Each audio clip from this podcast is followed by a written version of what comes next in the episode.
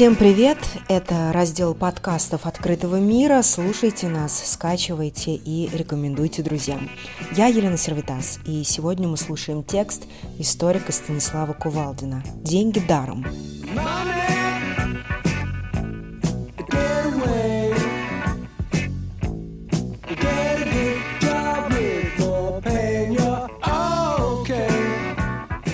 Что такое универсальный базовый доход и почему его могут ввести в ближайшем будущем? Готовы ли вы получать деньги даром?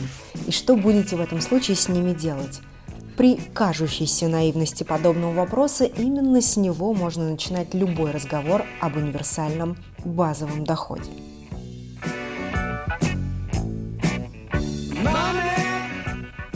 Под универсальным или безусловным базовым доходом, как правило, понимается некоторая денежная сумма, которую совершеннолетний трудоспособного возраста человек мог бы получать и тратить по своему усмотрению вне зависимости от того, кто он и чем занимается, молод он или стар, одинок или создал семью, а также есть ли у него работа и собирается ли он на нее устраиваться. Проще говоря, это деньги, про которые нельзя будет спросить, за что человек их получил. Ведь совсем без денег на этом свете не проживешь. Так не лучше ли снабжать людей некоторой суммой, чтобы им не приходилось думать о самом необходимом? Не сделает ли это мир чуть более приятным местом? Money. Выбор миллиардеров. Money makes the world go around, the world go around, the world go around. Money makes the world go around, it makes Кто-то может назвать подобные рассуждения мечтами бездельников об идеальном мире, где булки станут расти на деревьях. И это тоже естественная реакция многих на чье-то желание получить деньги даром. Однако говорят об универсальном базовом доходе те, кого вряд ли можно заподозрить в лодорничании. Например, сторонником таких выплат жителям США является Илон Маск. О необходимости ввести универсальный базовый доход в мае этого года заявил создатель и владелец Facebook Марк Цукерберг, выступая перед выпускниками Гарварда. Основатель компании eBay Пьер Амедьяр выделил почти полмиллиона долларов на проведение эксперимента по предоставлению базового дохода жителям Кении. Он собирается проверить, как подобная схема помогает решить проблему бедности.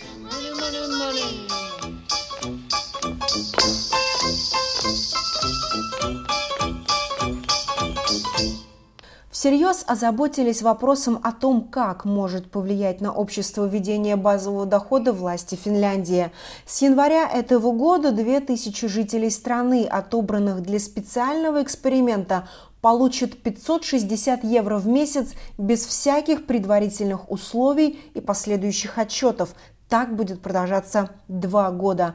Другой эксперимент проводится в канадской провинции Онтарио, где 4000 жителей нескольких городков будут получать от местных властей сумму, приблизительно равную 12,5 тысячам американских долларов в год. Канадский эксперимент устроен чуть сложнее. В частности, семьи получат общую выплату, сумма которой, однако, будет лишь в полтора раза выше той, что полагается одинокому участнику эксперимента. Очевидно считается, что семейная пара живет под одной крышей и ведет общее хозяйство, а значит и расходы на поддержание такого хозяйства в пересчете на человека у них меньше, чем у одиноких.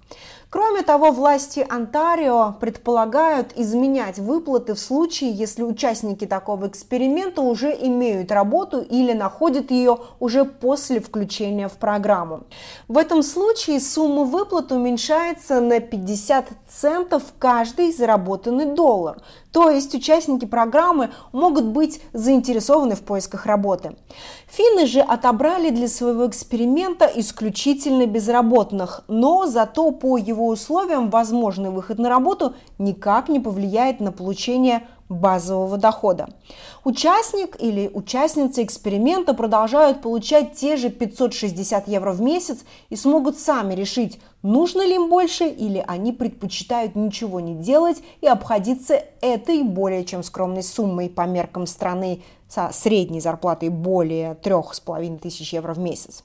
Вот похожий эксперимент начнется в Нидерландах, так что о базовом доходе в мире начинают задумываться достаточно серьезно.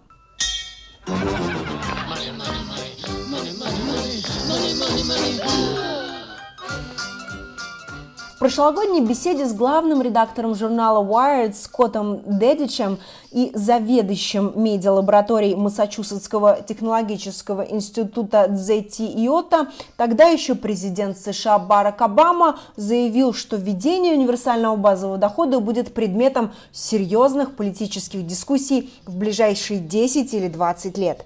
Разумеется, бывший американский президент прежде всего имел в виду США. Однако Америка – страна, в которой трудовое законодательство не гарантирует оплачиваемого отпуска, где нет всеобщей медицинской страховки и где аргумент о том, что любой доллар должен быть заработан, не пустое сотрясение воздуха. Если бывший глава государства ожидает, что и в США будет обсуждаться вопрос о том, чтобы давать людям деньги фактически просто так, не спрашивая ничего взамен, то значит в странах, где социальная помощь от государства не воспринимается многими столь скептично, это может произойти еще с большей вероятностью. Свободные деньги от невидимой руки.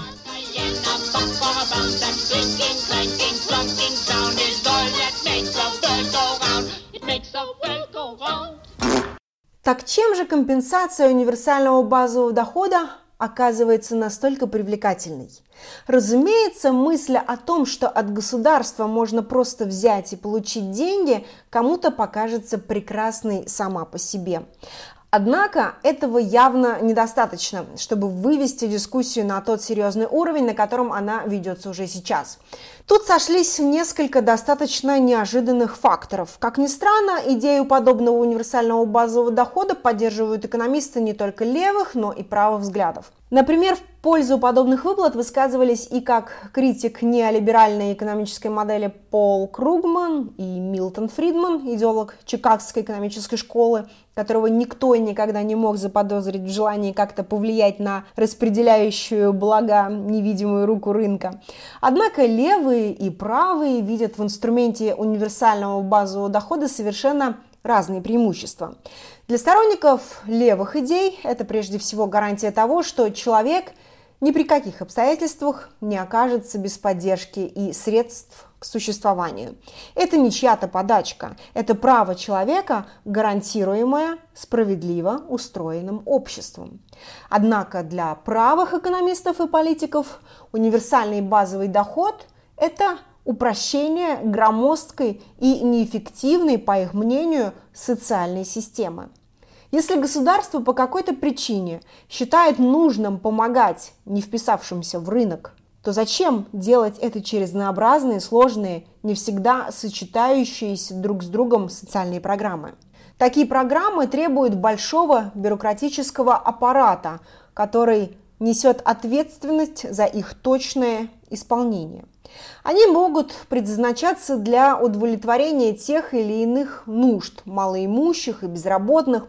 Допустим, это может быть обеспечение определенными продуктами или бесплатным проездом в городском транспорте. А это значит, что государство будет производить эти закупки, то есть договариваться с транспортными компаниями. В общем, все это будет сложно, потенциально коррупционно и совершенно нерыночно. Раздавать вместо этого людям какую-то сумму денег и при этом не следить, на что она будет потрачена, а также не требовать сбора разных справок для получения этих денег, оказывается гораздо проще. Деньги получены, а дальше их получатели сами проголосуют за то, что им нужно. Правда, есть опасность, что это окажется, например, алкоголь или наркотики. Однако не порождены ли такие опасения стереотипами, мол, ничего другого на уме у малоимущих нет? Да и если последовательно рассуждать по этой логике, то не опаснее ли ожидать, что такие люди пойдут добывать деньги на наркотики каким-то другим способом, например, грабить?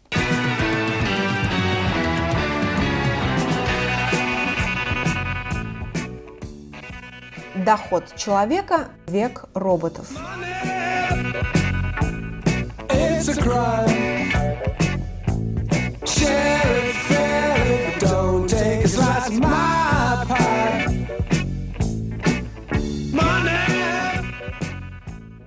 Впрочем, всерьез думать об универсальном базовом доходе заставила вовсе не забота о судьбе неимущих наркоманов. В конце концов, именно с этой проблемой можно справиться набором других мер и программ.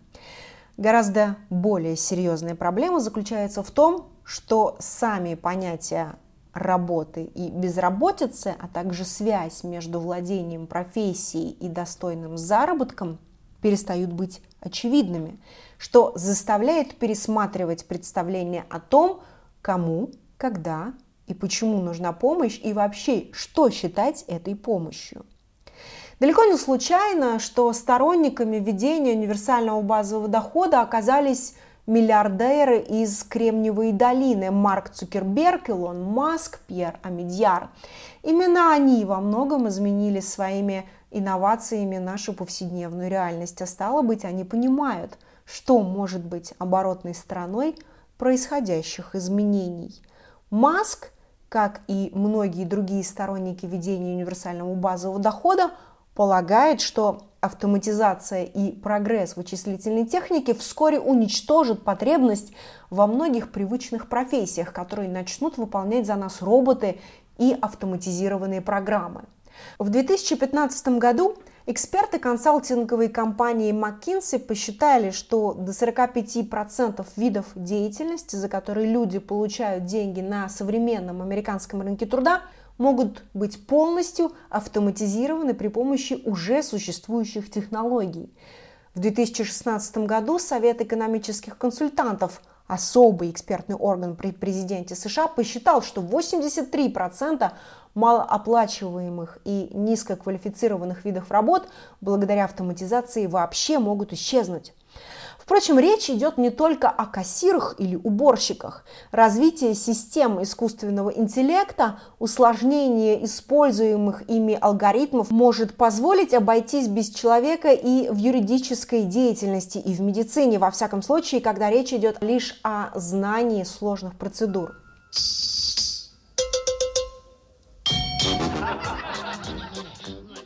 Вполне возможно, что хорошая машина справится с этим лучше человека – и при этом будет свободна от его слабостей, пристрастий, вредных привычек. В общем, всего того, что делает каждого специалиста особенным, хотя не всегда полезного для дела. Да и все, кому сейчас, несмотря, а может быть и благодаря высшему образованию, приходится менять одну временную работу на другую и на ходу переучиваться разным профессиям, тоже понимают, что как причины, так и восприятие отсутствия работы в современном мире меняются. А значит, должны меняться и способы поддержки каждого человека и общества в целом.